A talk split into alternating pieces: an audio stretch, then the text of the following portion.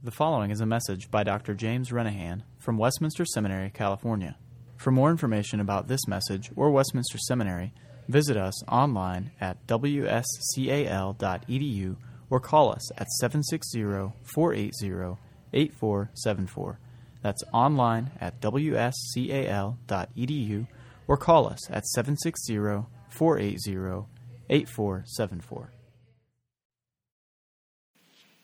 Please turn in your Bibles to John chapter 15. John's Gospel, chapter 15. Listen to the Word of God. I am the true vine, and my Father is the vine dresser. Every branch in me that does not bear fruit, he takes away. And every branch that does bear fruit, he prunes that it may bear more fruit. Already you are clean because of the word that I have spoken to you. Abide in me, and I in you. As the branch cannot bear fruit by itself unless it abides in the vine, neither can you unless you abide in me. I am the vine, you are the branches. Whoever abides in me, and I in him, he it is that bears much fruit, for apart from me, you can do nothing.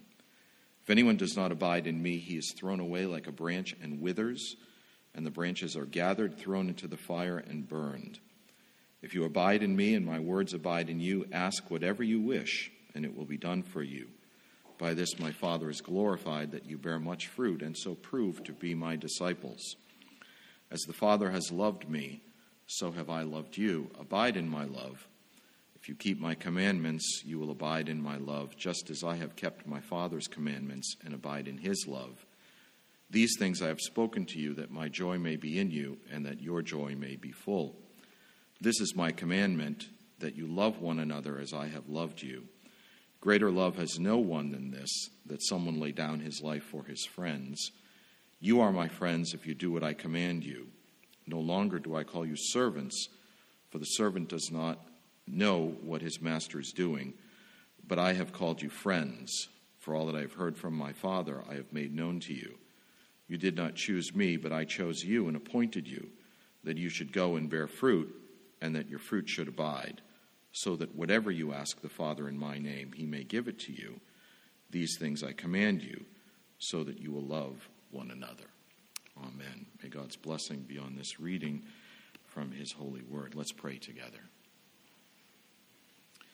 O oh Lord, would you come to us now in these brief moments and bless us as we think about your word? May your spirit come now and help us to understand and change us to be Christ like, we pray in his name. Amen. Jesus is with his disciples just after leaving the upper room. Judas is gone, and Jesus knows that his time with his disciples is brief. Perhaps as they walked to the Mount of Olives where he was betrayed, he saw a vine suggesting this picture, and it really is beautiful. Jesus is the true vine the source of life and nourishment. His father is the vine dresser, the one responsible for care. And believers are the branches who bear the good fruit. By union with Christ, through direct care of the Father, we produce fruit to the glory of God. Now, you know that vine imagery is very common in Scripture. In Isaiah 5 and Jeremiah 2, in Psalm 80, which we have just sung part of in paraphrase, Israel was a vine, but Israel was a bad vine and had to be plucked up. And Jesus here asserts now that he is the true vine, the true Israel, and the branches that are in him bring forth good fruit, or else he cuts them off. And of course, Judas is the example. Judas, the one who had been Jesus' disciple, who, along with the rest, did mighty and miraculous works, who was unsuspected by the others for his traitorous behavior, and yet he was an evil man. And Jesus dismissed him. And soon Judas was to show exactly what he was really like. But these words were not spoken to Judas. These words were only spoken to his true disciples. Now, think about the context as we know it. Jesus knows as he prepares his disciples for what is immediately ahead that they are still very proud. They think highly of themselves. Not long before, we know through the gospel reports that they had argued about among themselves about greatness. Who will sit at the right and the left hand of Jesus in his kingdom? In chapter 13, he teaches them about humility and about service to one another by means of foot washing. And now, here in chapter 15, he reminds them again that anything good that they do comes only from him. Now, notice Jesus' claim to sovereignty that we find in verse 16. You did not choose me, but I chose you and appointed you that you should go and bear fruit, and that your fruit should abide, so that whatever you ask the Father in my name, he may give it to you. Jesus' words are emphatic. He's effectively saying to them, Look around and think of yourselves. You're not here because of your choice. You're here, you're not here because of your action. You're not here because of your initiative. I chose you. You are here because I called you from before time. You are appointed by me. These words were preparation on the part of Jesus for the maelstrom that was about to engulf these men as they walked towards the Mount of Olives. Jesus knows that the storm is about, about to break, and they must remember his sovereignty as they are nearly drowned in the circumstances that are before them. So, why does Jesus say this? Why did he choose them? Well, he tells them that he chose them even as they are about to scatter. He chose them to bear fruit. And that's what a living vine or a living branch in a vine does it brings forth useful fruit. When we first moved to Escondido 16 years ago, we had a couple of fruit trees in our side yard an apricot and two, two, two peach trees. They bore fruit beautifully for the first few years, and then we started to notice that the apricot tree was no longer producing. Then slowly the branches began to die, and we learned that it had been attacked by beetles and it was dead. And we had to cut it down because it wasn't good anymore. In fact, in some ways, it was a danger because it was dead. It was gone. The peach trees are still there, and every year in June or around the 1st of July, we very much enjoy the fruit that comes from those peaches. But the apricot is long gone. Jesus' sovereign purpose is that these disciples would know his power at work in and through them and produce fruit. Now, what is the fruit? Interestingly, the text very uh, tells us very plainly, and interestingly, it's love and joy and peace. That's what the fruit is in the text. The first three of the things that Paul mentions when he describes the fruit of the Spirit in Galatians 5:22 and following. In fact, Jesus tells his disciples that they ought to produce much fruit in verse 5, an abundance of fruit.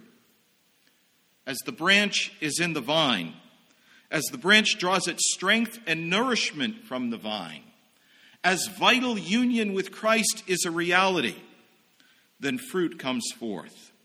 Jesus is teaching his disciples that the Christian life is not about our determination to do something but rather it's about Christ's fruit growing through us. We love him because he first loved us. Notice how these three things are present in the context. Love. In verse 12, the Lord speaks to them about the love that is necessary. This is my commandment that you love one another as I have loved you. Verse 17, these things I command you so that you will love one another.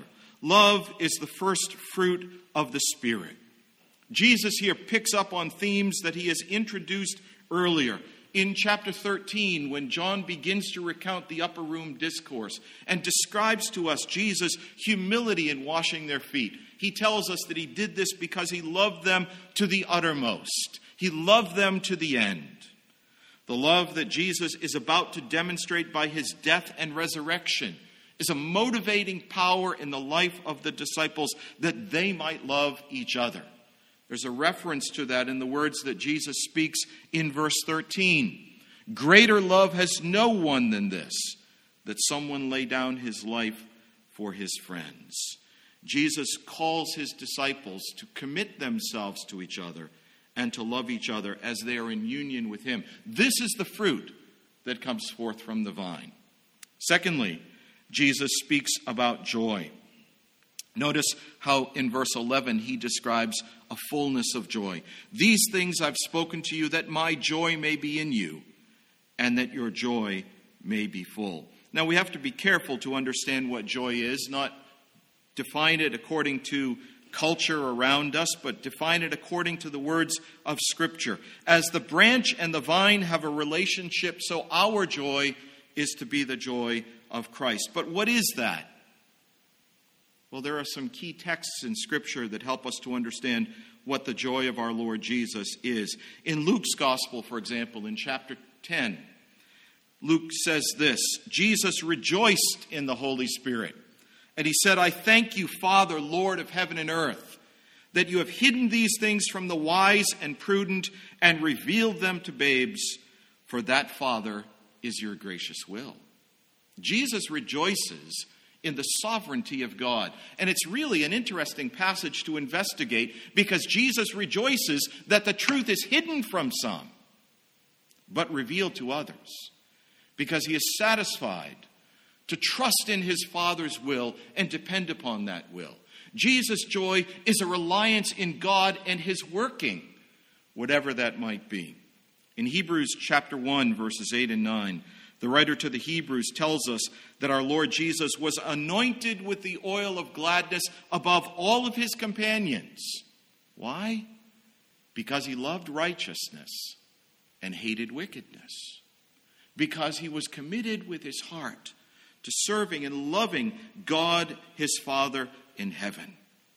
Here, Jesus, as he prepares his disciples for the end that is soon to come, he tells them that what belongs to him this dependence upon his Father, this love for righteousness, is the joy that ought to characterize them. And as they are united to him, as they rely upon him, as their minds are renewed by him, they see the life of Jesus' joy, with the sovereign God ruling over all, knowing fullness of joy themselves.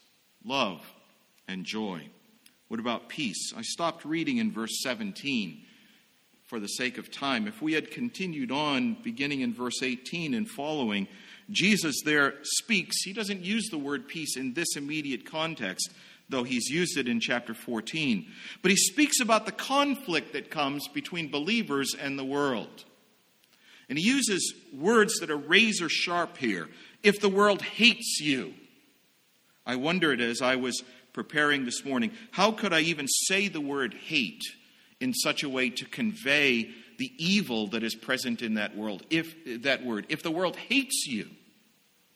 Now i think that what jesus is saying here is that peace is the opposite of the hatred of the world. They may hate you but they hated me what comes upon you came upon me and it comes upon you because you are in me expect to receive what i have received and effectively be at peace. Be at peace in this. Recognize that the world will come after you with fury, but be at peace. Isn't that a great consolation when we are in the world and when the world hates us? The peace that we have is with God. It's not with the evil system in which we live, but it is with our Father in heaven. Now, there's so much more that we need to see. We, we, we should spend time considering the source. Over and over, Jesus in chapter 14 and in chapter 15 and in chapter 16 speaks about the presence of the Holy Spirit. It is the Holy Spirit who comes when Jesus goes away and empowers the disciples to know what it is to live a life of love and joy and peace. We ought to take the time to notice how, in our immediate context, Prayer is the means by which this fruit is born as we are united to the true vine. In fact, we have wonderful promises here. Look for a moment just at verse 7. If you abide in me, and my words abide in you, ask whatever you wish, and it will be done for you. Not words intended to satisfy our carnal desires, but rather a promise to see Christ work his power through us, that we might bear this fruit. We're not left on our own. But we cry out to the Father, we glorify the Father, and we ask him through fruit bearing that we might be like our Savior.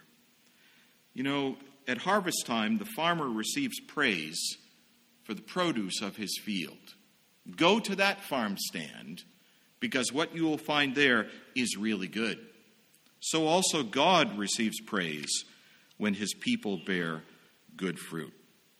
The production of fruit by prayer brings forth good, good fruit. This is God's promise that we might grow and that we might bear spiritual fruit.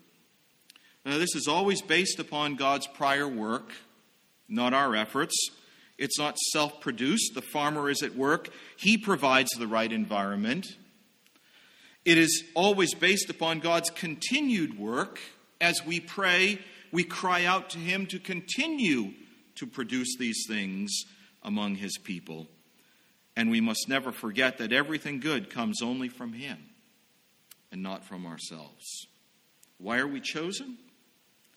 Not to be proud like His disciples but to be humble and to be dependent and to bring forth fruit to glorify God. With a week of finals or exams and papers before you, remember this you are united to Christ, you are united to the true vine. Bring forth good fruit by the power of the Holy Spirit to the glory of God. Amen. You are dismissed. Copyright 2013, Westminster Seminary, California. All rights reserved. You are permitted to reproduce and distribute this material in any format, provided that you do not alter the wording in any way and that you do not charge a fee beyond the cost of reproduction. For web posting, a link to this document on our website is preferred.